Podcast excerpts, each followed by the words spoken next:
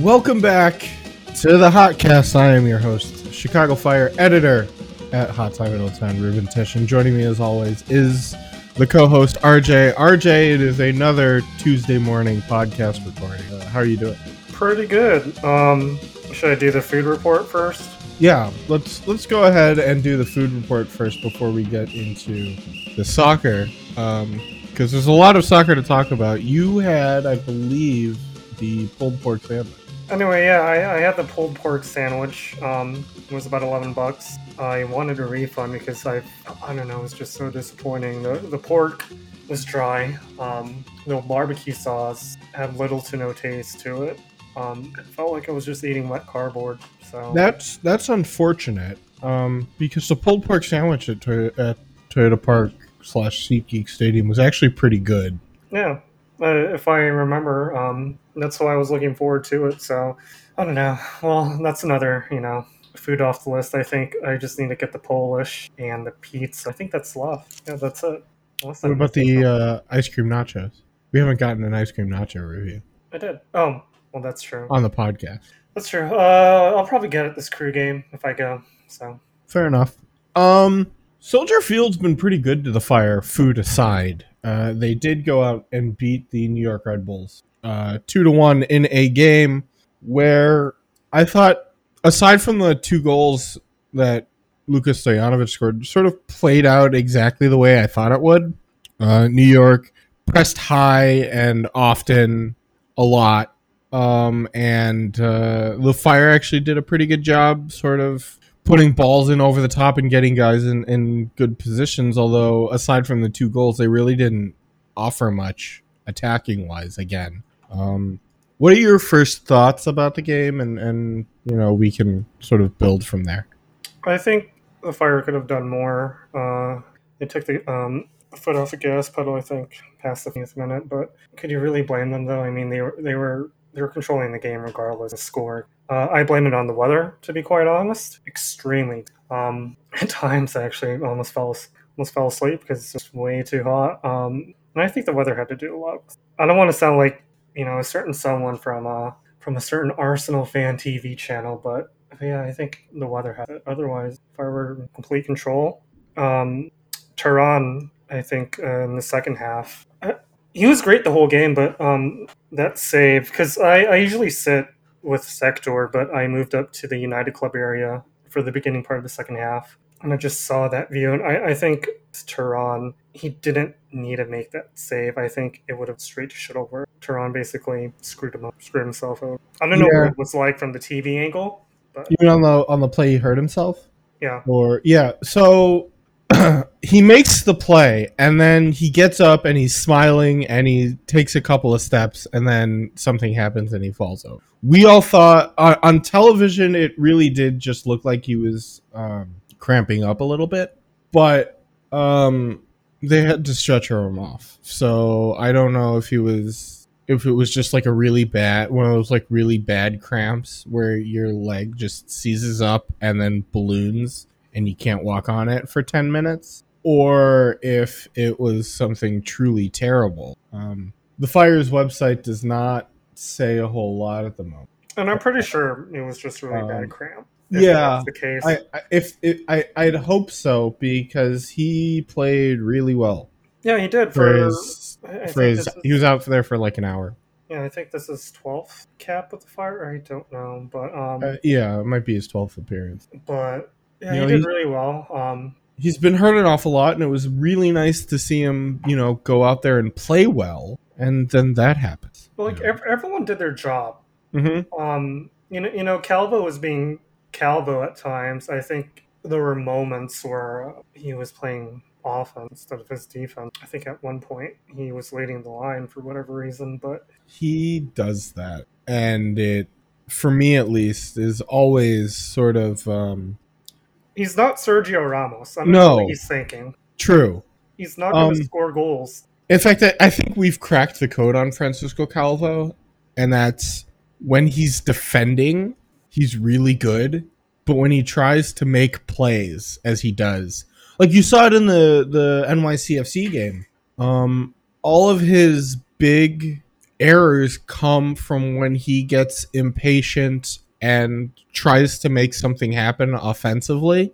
Like I think being wearing the captain's armband has made him think that he has to like if nothing's you know really going happening going forward instead of defending he um seems like he takes it upon himself to try and push the team forward and that's where he gets in trouble um but he's fine when he's just like defending like staying back and you know taking routes to the ball and and getting into passing lanes and stuff like that he's he's you know pretty good it's when he decides that it's time for me to go forward and help the offense that's when he gets himself in trouble And you should know that. I mean, I honestly don't know the reason because you have um you have Sekulic to do that sort of stuff, and if not Sekulic, then you have Pineda. Calvo should just stay where he is. I mean, he's he's like Beric in a way where you know he should you know he's drifting out of his lane where he should just stay put. And I Mhm. think, I mean, he he's gotten better, but in regards to that, but you know, there's there's certain moments where he'll just drift out. Despite that, though, for the last two games, New York and New against both New York teams, um, they've played really good defense. NYCFC has scored 11 goals in three games. Three 'Cause They scored nine, and then they scored another two against Toronto this weekend. Um, but they've been scoring, and it's like, um, you know, they, they they're sort of impossible to to stop in in a lot of respects, and yet you know the fire held them to a clean sheet. That so I got lots of messages on the Hot Time Twitter and my own Twitter about how my um, characterization of the fire holding NYCFC uh, goalless was a uh, an accomplishment. Like they should be proud that they did that, and everybody got on me like, "Oh, they should have won the game."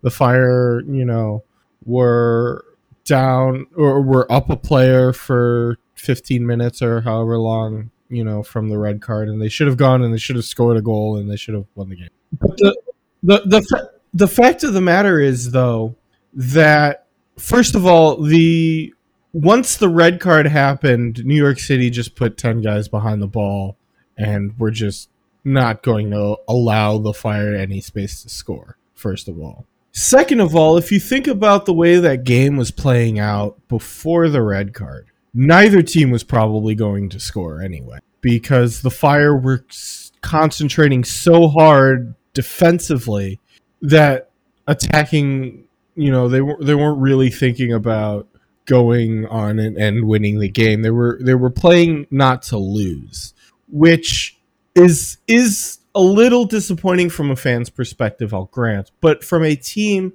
that has been so poor defensively and made so many poor mistakes throughout the entirety of the year that concentrating on defense is something they have to do before they can go work on the offense. They have to get their defense right. It's more important for this team to not give up goals than it is for them to score at this moment. I will agree with you, um, but I also agree with the hashtag that you know, they, they could have exploited because people tend to forget um, that New York also has a great defense as well. Um, you mentioned, yeah, they scored so many goals in the last previous games, but if you also look at the goals that they conceded, I think it was one or two or three at most. It was literally a penalty in the in uh, second half extra time to Columbus, and that was it. Yeah. So you know the the hashtag forgot about it or weren't paying attention or they just didn't know. But um, I think if Frankowski or you know or Collier was still or, or, if Frankowski was still available in that game or if Collier was chosen, I think they could have had a chance because in the later stages of the game, um, New York was getting tired and they could have exploited that. But I, regardless, you know, zero zero is a great against a really And I think they took that result and brought it into the match against the Red Bulls and kept the moment, the defensive momentum, especially for The goal at the end when they were up two to nothing was kind of fluky, and and thank God they were up two to nothing at that point, or else um, riots would be had. But like at that point of the match, it was raining so hard that you know, unless it's hit directly into Bobby Shuttleworth's hands, he's not, you know, catching the ball. Um, and the rebound was was actually pretty unfortunate. Um, and New York scored, you know, a garbage time goal. Um, but aside from that, again, the Red Bulls had nothing going for it because the Fire's defense was legitimately good. Mauricio Pineda, we talked about Carlos Terán earlier, and we talked about Calvo, but I think Mauricio Pineda playing that sort of sweeper role has changed his game for the better and changed the Fire's defensive structure to where now they can comfortably say that they have a pretty good, you know, they're keeping their shape. They're the communication's still not where we want it to be. It's still pretty quiet. Um, but I thought Pineda had a great game. Um, tracking back and, and doing a lot of the emergency defending that they needed him to do to stop the Red Bulls from, you know, capitalizing on on transition, which is where they get a lot of their goals from, is, you know, forcing turnovers with their press and then um, you know, using the chaos to, to score goals. The fire were excellent at not letting them do that. Um, I know, I know we said that Pineda was going to Dax replacement, but I think he he's the Schweinsteiger because yeah, like like Schweinsteiger, you know, he can recover balls. He can he has a commanding presence. I, I just wish you know Pineda was a little bit more vocal, but you know, in due time, I think he will become more vocal. Yeah, I think with age and experience will come the confidence to vocalize and, and organize and stuff. Um, let's talk about the midfield because Medran was out uh, and obviously Frankowski was transferred. So it's sort of like a newer look midfield for the Fire. Uh, Luka Stojanovic, obviously MLS Player of the Week, two goals in five minutes, um, scoring in the third and the eighth minute of, of the game with two absolute bangers um, to put the Fire up two to nothing early. Uh, how would you assess the rest of his performance? Because again, on the ha- hashtag, there's a lot of Luke has got to play more. Luke has got to be out there because he's our best offensive player, which is true. He is the Fire's best offensive player. And I think going forward, we'll start to see more minutes from him. But I caution because, again, defensively, especially um, towards the end of the game, he looked to be a little lost and I think that's that's one of the reasons why he hasn't been playing and why he's been the fourth midfielder in the Fire's new three midfielder setup is because he doesn't do the defensive job the way someone like Medran or Herbers does. He doesn't really he doesn't really, you know, um, understand, I guess, his defensive responsibilities or he's incapable of doing them. Um, because you saw towards the end of the game, especially, you started to see New York find some joy on their right hand side, the Fire's left hand side, because um, Luka was giving them space to work because of his positioning, and he wasn't really um, able to sort of put the screws to New York defensively the way you would want him to. So I think his major weakness is a major weakness of the club. And I think if the Fire are able to be more stable on defense, you'll start to see Stojanovic more. But the fact is, you have to be stable defensively for him to be out there. So if Navarro comes in, and maybe we'll see him Sunday against the crew, uh, can come in and sort of stabilize the defense in that respect, you'll start to see him more and maybe less Herbers and less uh, Medran, who there's rumors of him um, going back to Spain at the end of the season to play in La Liga, which, by the way, would be a really great coup for the Fire if they can get two players going from their team to a top league in Europe and play. We'll see how Fran- Frankowski does in, in France and presumably if Medran is going back to Spain, we'll see how he does. But it's really cool to see players, you know, sort of struggling to find their footing, come to the fire, and then be able to go to a top five league and contribute. Uh, before I talk about Luca, I just want to say I can't wait till Frankowski nutmegs Messi. But um, well, Messi doesn't play defense, so that's not exactly the hardest thing in the world to do. But uh, I, I I can't wait because I know someone out there is going to make a gif of that and spam it all over the hashtag. But yeah, um, back to Luca. So he's he's not really a number eight, and he really he can't be a real really not a number ten. He's in that weird spot where he can create, he can score goals, but like you said, he can't defend. He also um, I, I, think yeah, when, when Navarro point two or what's his first name? I'm sorry, uh, Navarro number two. Oh yeah, let's just call him Navarro number two. But um, well, yeah, when Navarro number two comes in, I think he can at least cover for Luka. So Luka could be that ten or nine point. I don't know, um, eight point seven five. Is kind of like an 11, right? Yeah. Like he's not a number nine striker, but he's sort of that crafty goal scorer. Mm-hmm. So like, I've I've actually been thinking a lot about this. But he's so, also not a number 11. Right. You can't really put him up top and have him sort of you know lead the line or play that second striker role because they're, they're playing him as a number eight, which is you know fine, whatever. But he's not a number eight. He can't be a number ten. He's like he's not a number 11. He can't be a number 9. I don't know. Numbers don't mean anything, but. I don't know what he does. Like we well, uh, that's not just, true. We, just, we know what he does. We know he's a very good attacker. Yeah. But I don't know where to put him. Like I don't want to compare them. Well. Yeah, go ahead, do it. I don't know why, but I was about to compare him to Lampard, but Lampard can also defend. So. Right. That's that's.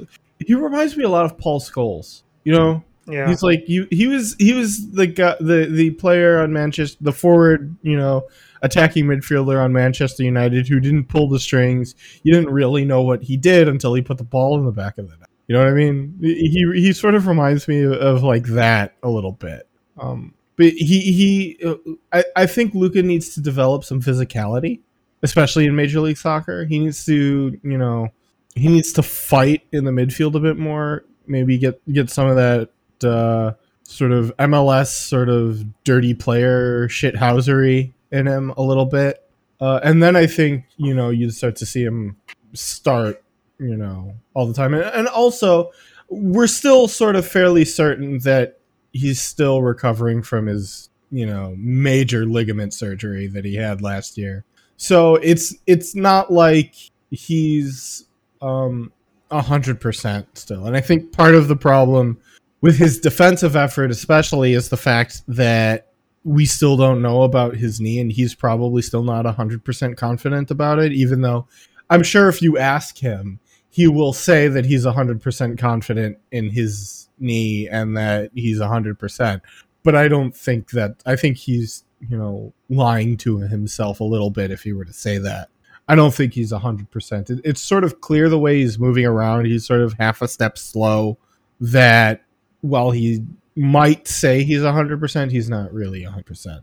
And I think that is is part of the equation as well. And how, you know, he might for the rest of the year, he might be that player that comes in uh, with half an hour left in the game and tries to give you something offensively if you need him. Um, but also, you know, Ignacio Aliseda was out. Uh, Ivanov was back on the bench and didn't get a run out. Um, it, it, again with with Luka, there, there's probably some mental stuff that's still not 100% there because uh, of his knee and you know he is the fire's best offensive player but again the most important thing on this team is getting the defense right so having him out there is um, you get that offensive production, but you also might be giving something up defensively. And I don't know if you can afford to give up something defensively at this point in in the development of this club, because we're starting to so we're starting to sort of look at next year now, right? Um, because while they, they would need to go on some sort of insane run to make the playoffs at the point, right? They need to win like nine of their last eleven games or something to to get you know that comfortable playoff spot. So at this point, we're starting looking towards next year. I think with a year of playing, I think Luca is going to have a really great 2022. He's set up to have a really great 2022. It just sort of you have to figure out what you're going to do around him You know, um, I know the club's looking towards next year, but I think Well, I don't think the club is. I certainly am. I think the club, you know, if you ask, I mean, technical they're- staff or they're whatever, there's- they're they're gonna, of course, say you know they still have a shot, but they, apart from like 50 games with NYCFC later on this, I I legitimately think they have a shot. Just looking at the schedule, because you have um you have Cincinnati. I mean, this is going to backfire on, but um I, I don't want to do any predictions, but just you know look at the remaining schedule. You have Cincinnati, uh, Montreal, you have DC United, you have yeah, you got a you got a lot of games against Eastern Conference opponents who you you're have Inter fighting for- Miami. So with whom you're fighting for a playoff spot. Yeah. Um, you you're totally right, and they totally do still have a chance to make the playoffs this year. But just me, what I'm looking at, But no, I mean, yeah, I agree I'm looking you. at I mean, next year. Yeah. And but it's it's also a shame because that's what you're 22 and the rebuild of the rebuild. So Uh, yeah. When, when, when you look at it like that, sort of like year three is always like the make it or break it year of a rebuild, right? So this is like year one was last year, which you can sort of write off if if you know pandemic, 18 game schedule, whatever.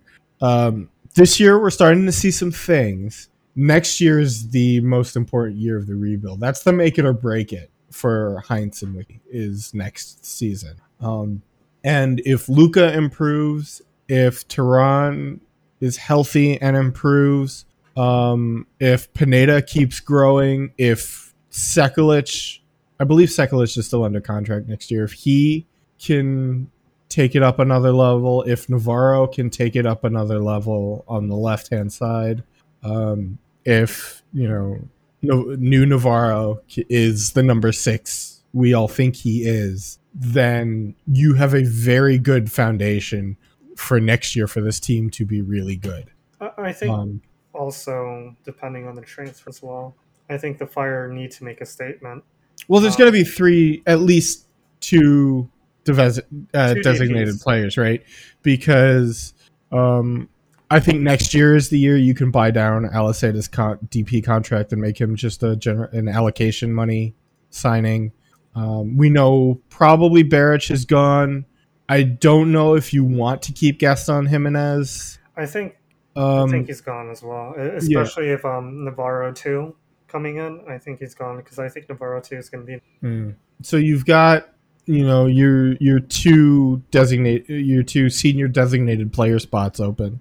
Uh, so you're gonna bring in at least two designated player um, talent wise players, unless you waste a spot on a, on a large transfer fee and not necessarily have it be a salary designated player. The, the MLS roster rules are more complex than the NBA roster rules. So we'll see about that.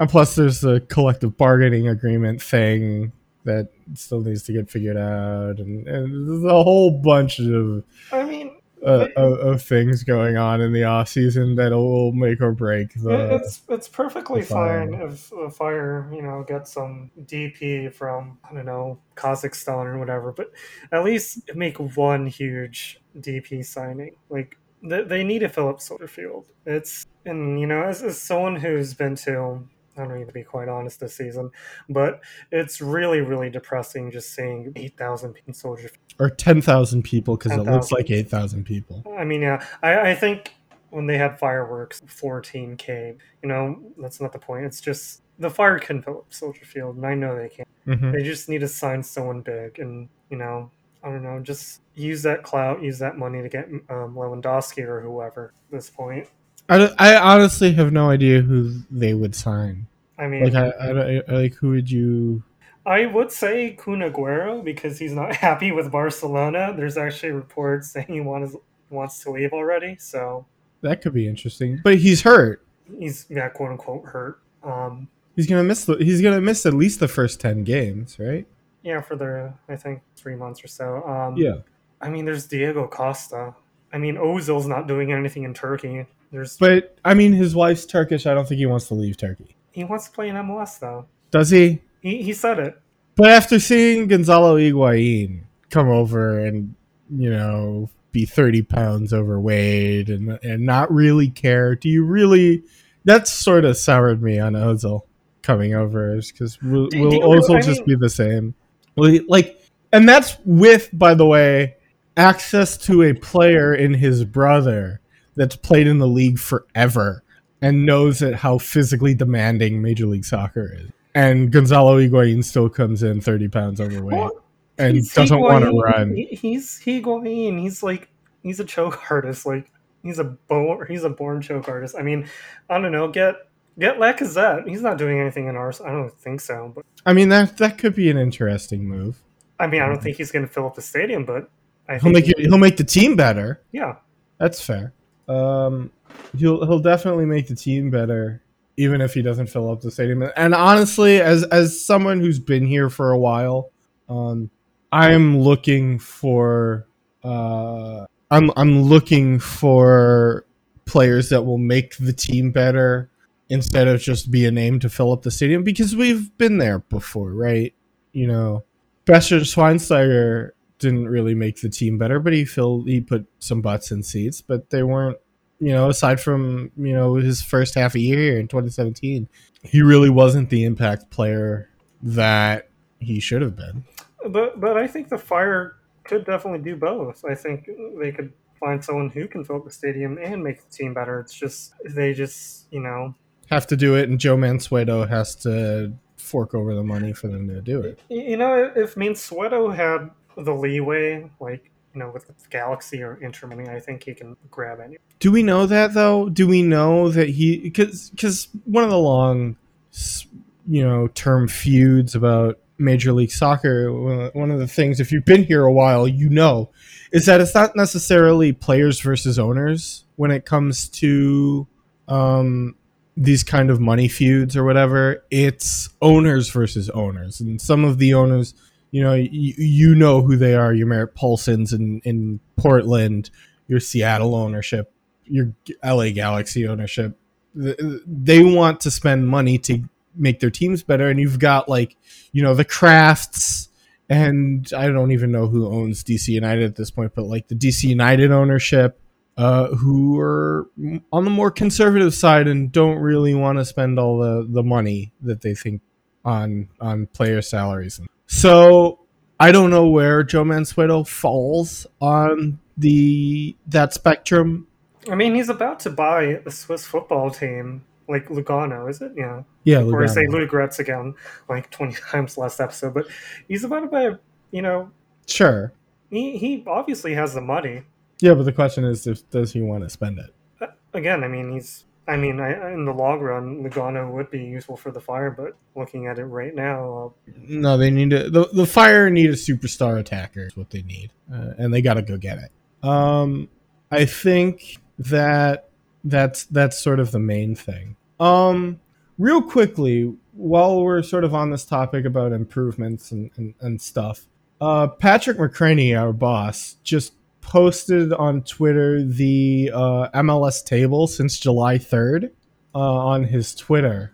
Um, I'll put a link for you here in I see it. the thing. Uh, the Fire are fourth in the table Stop, stop the count. since Ju- since July third. Uh, the Fire are three three and two for twelve points, which puts them fourth in the uh, table since July third. Stop the count. Um, so you know that that's encouraging in a sense. Uh, they need to win some more games, obviously, but like you know, we're seeing an improvement week to week, and from the beginning of the season to now. Um, the switch to the three center backs helped a lot, um, but you know, overall, we're seeing an improvement on this team, and that's not something we thought we'd see in like May, right? Yeah. Um, I mean, fair play to the Fire. Um, at least we don't have to sound depressed for the rest. yeah, things things are things are pretty good. I don't think even like a loss this weekend to Columbus, who by the way are an absolute free fall. Uh, Oh. they They lost to DC, I think. they did lose to DC over the weekend. Yeah. Uh, let's take a look here at their their run of results, which have not been good. Um, so Columbus they got beat four to one by New York City. last weekend. They lost to four to two to DC, um, and uh, so like the, the, their last two games have been really bad. Uh, the weekend they lost to Atlanta, who have also been pretty bad, three to two. So there are going to be goals in this game. If the Fire concentrate on defense, there's going to be um, attacking options for the Fire if they can keep Columbus off the uh, score sheet. Um, so this this could be good for the Fire here um, at home against Columbus to sort of start the the stretch of games towards the end of the season. Um, so I guess what I'm saying is, uh, if you're free on Sunday and you're not me who has to, you know, work and do stuff uh, for game coverage, you should probably head on down to Soldier Field and, and go to the game because it's going to be it, it's going to be an opportunity to see the fire get some points. And you know, speaking of that, um, going going back to the Red Bulls game, you know, apart from the Heat killing everyone, it was a classic MLS 1.0 man. Yeah, the, like, even with the little scuffle, I I think that made it, you know, mm-hmm. 1.0. Yeah, it was great. Uh, go on down and see him. RJ, uh, this podcast was very nice. Uh, it was good, uh, but it is time for us to go. You but can. Before we do, though, oh. I, I do want to point out. Um, I'll I'll make this soccer related, but uh, the Olympics just ended. It's going to Paris for 2024, and they are going to replace baseball with breakdancing. And I oh yeah, and I, I think France should get both of their World Cup titles revoked because of that. Because wh- why? because why? That's a very French thing to do. I mean, uh, I that's a very French thing to do. Hold on, people are currently posting memes on Twitter about Messi staying at Barca, and I'm like, why? Stop it! It's confusing. Stop confusing me. He's he's going to the fire after PSG.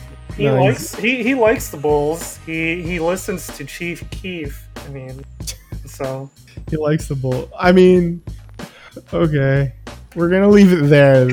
we're gonna leave it there on Chief Keef. Um, you can uh, find us on Twitter at the Hotcast. You can find me on Twitter at Ruben Tish. RJ is at RGA underscore zero two. You can email us, northlotpodcast at gmail.com if you really want to. You can find us on iTunes and the Google Play Store. Give us a review, five stars. Um, because we are a five star podcast, I think. Uh, you can, uh, and anywhere else uh, podcasts are found. Uh, that's it for this week. Hopefully, we'll be back next week to talk about Massive Fire W and uh, shot up the uh, Eastern Conference standings. The Fire currently 11th um, with 18 games played, uh, seven or eight points out of playoff contention against Columbus. So if they beat Columbus, uh, they'll be above the 20 point mark, which would be nice. So that's good. Uh, we will see you next week. Goodbye, RJ. Goodbye, listeners.